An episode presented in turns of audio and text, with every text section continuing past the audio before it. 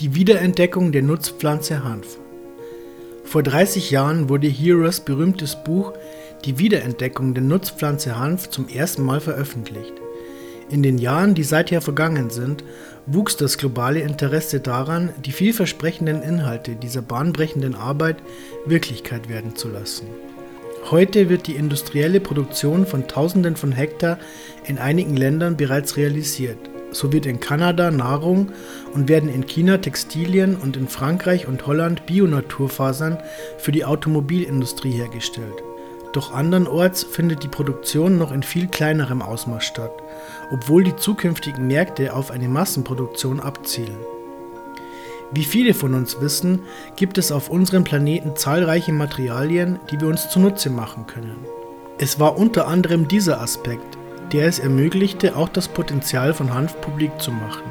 Mit welcher Art von Hanfproduktion auch immer, sei diese industrieller Art oder auch nicht, entstehen drei oder vier verkäufliche Produkte, vorausgesetzt jegliche Verarbeitungsprozesse sind gewährleistet. Und tatsächlich ist das der einzige Weg, um im wirtschaftlichen Sinne aktiv Profit zu machen. Wie dem auch sei, moderne Bewirtschaftungssysteme konzentrieren sich üblicherweise nur auf ein Produkt oder Material, und dabei handelt es sich meist um Nahrung für uns oder für Tiere, die einen Teil unserer Ernährung ausmachen. Oder aber eine Ernte besteht aus einem einzigen Produkt, wie das im Falle Baumwolle oder Leinen, Rundholzer und Holzprodukte sind. Für Landwirte verkomplizieren die unzähligen Möglichkeiten, die eine Hanfernte bereithält, die Auswahl der passenden Geräte, die nötig sind, um das Potenzial des Materials, das sie anbauen, gewinnbringend auszuschöpfen. Unsere heutige Gesellschaft ist so daran gewöhnt, zur Herstellung unserer Kleidung, Transportmittel oder anderer regionaler Produkte Materialien zu nutzen, die aus Mineralquellen bezogen werden. Der Abbau oder die Fertigung von Metall oder Plastik hängt nicht von guten Wetterbedingungen ab, wie Anbau und Ernte es tun. Solange noch ein Vorrat unter der Erde vorhanden ist, handelt es sich bloß um eine Frage der Grabung, beziehungsweise werden die Schrauben noch tiefer in den Grund gerammt, um die Ausbeute zu erhöhen. Wollen wir solche im Endeffekt limitierten Ressourcen wie Erdöl oder Erz durch Produkte ersetzen, die alljährlich von unserer Landwirtschaft angebaut werden, müssen wir viele unserer bisherigen Prozesse ändern, um die Rückkehr zu natürlichen Materialien zu ermöglichen. Das wird ernsthafte Investitionen in neue Maschinen wie auch Prozesse erfordern, sowie die Erforschung von Verbesserungen und neuen Technologien. Obwohl viele der mechanischen Produktionsprozesse ähnlich verlaufen werden, erschuf der Übergang zu synthetischen Grundstoffen wie Fasern für Garne und andere verstärkende Fasern eine Situation, in der die Produktionsgeschwindigkeit auf verlässlichen Parametern der Materialien basierte. Es ist viel leichter, die technischen Produktspezifikationen einer Maschine leicht abzuändern, die synthetische Fasern wie Kohlenstoff, Mineralwolle oder Nylon, Lycra oder Kevlar ausspuckt, als sich an Größenschwankungen und Abweichungen in der Textur oder Reinheit eines Naturfaserballens wie Hanf anzupassen. Es gibt einige Materialien, die aus Hanf hergestellt werden könnten, die bisher jedoch noch nicht im kommerziellen Sinne verwirklicht wurden. Man denke an Papier und Platten, zwei Beispiele aus der von Jack Hura und anderen wie Chris Conrad und John Roulac genannten Auswahl. Beide Produkte waren aufgrund der momentan kostengünstigen Ausgangsmaterialien, gemeint sind recycelte Materialien wie Papier und Altkleider, im Fall von Papier oder Holz, im Fall von beidem, schwierig auf den Markt zu bringen. Nun kann argumentiert werden, dass die Verwendung von recycelten Materialien eine gute Idee ist und tatsächlich wurde Papier in den vergangenen Jahrhunderten durchaus des Öfteren daraus hergestellt, aber dennoch wird in den Papierfabriken immer noch ein großer Prozentsatz an Holz verwendet. So werden für Spanplatten wie Chipboards, OSB-Platten oder MFD-Platten Holzfasern verwendet, doch werfen diese Produkte eine Reihe von Problemen auf. Das erste Problem bereitet der Klebstoff, der zum Binden der Fasern verwendet wird. In einigen Fällen gibt dieser Formaldehyd oder andere VUCS-Gase ab. Zudem kann beim Schneiden oder bei der Verwendung der Platten gefährlicher Staub entstehen. Das andere Problem bietet der enorme Umfang, in dem solche Produktionsstätten heute operieren. Während natürlichen Limits kaum Beachtung geschenkt wird, erwarten Produzenten, dass sie Millionen von Tonnen an Faserholz jährlich benötigen. Wenn das von Managern prophezeite Wachstum solcher Firmen wirklich erreicht werden sollte, kommt eine enorme Belastung auf unsere bereits bedrohten Wälder zu, sogar auf jene, die bereits zu diesem Zweck aufgezüchtet wurden.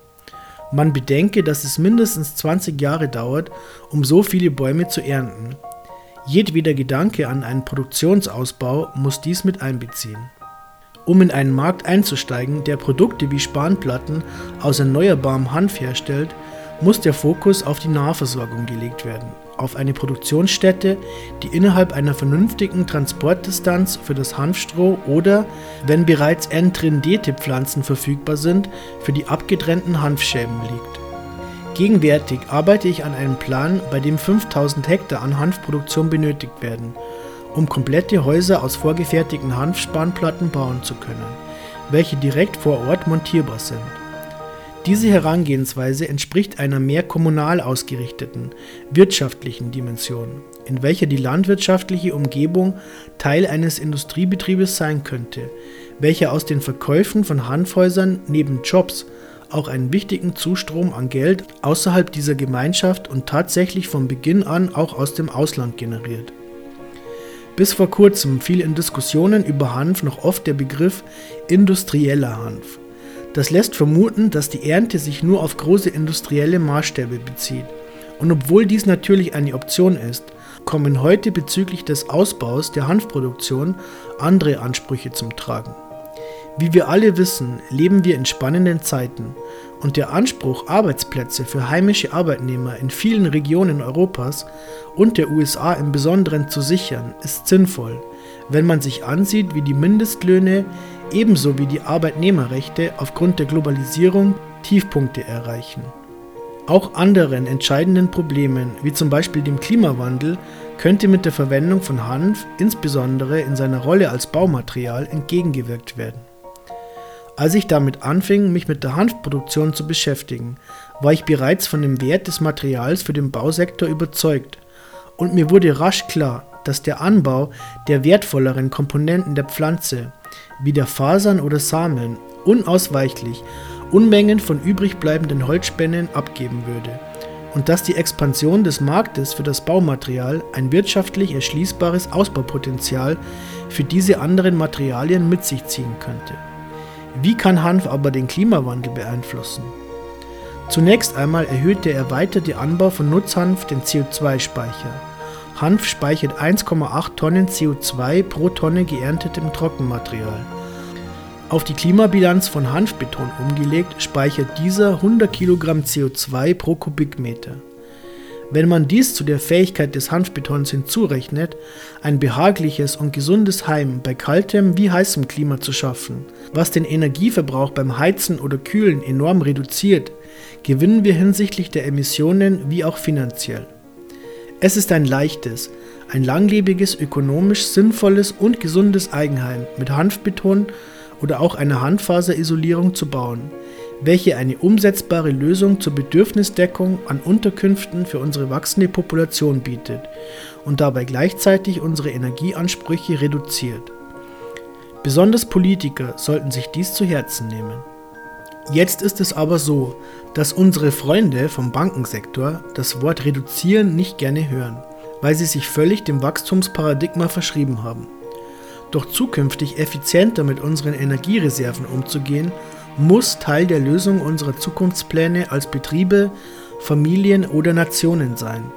Und die Nahversorgung mit Hanf als Baumaterial könnte dem durchaus in die Hände spielen. Natürlich wurde in letzter Zeit auch die Gewinnung von CBD und anderen Cannabinoiden aus der Hanfpflanze als weiteres gewinnbringendes Produkt in Betracht gezogen, und es gab einige Beispiele an großflächig aufgezogener Gewinnung von Blättern, die aus industriellem Anbau geerntet wurden. Die Legalisierung von medizinischem Cannabis jedoch erhöhte die Chancen darauf, diesen Markt zukünftig mit einer intensiven Indoor- und Gewächshausproduktion zu befriedigen. Diese selbstgezogenen Cannabinoid-Medikamente würden sich positiv auf die Gesundheit unserer Gesellschaft auswirken und die lokale Produktion könnte wiederum unsere Abhängigkeit von teuren pharmazeutischen Medikamenten reduzieren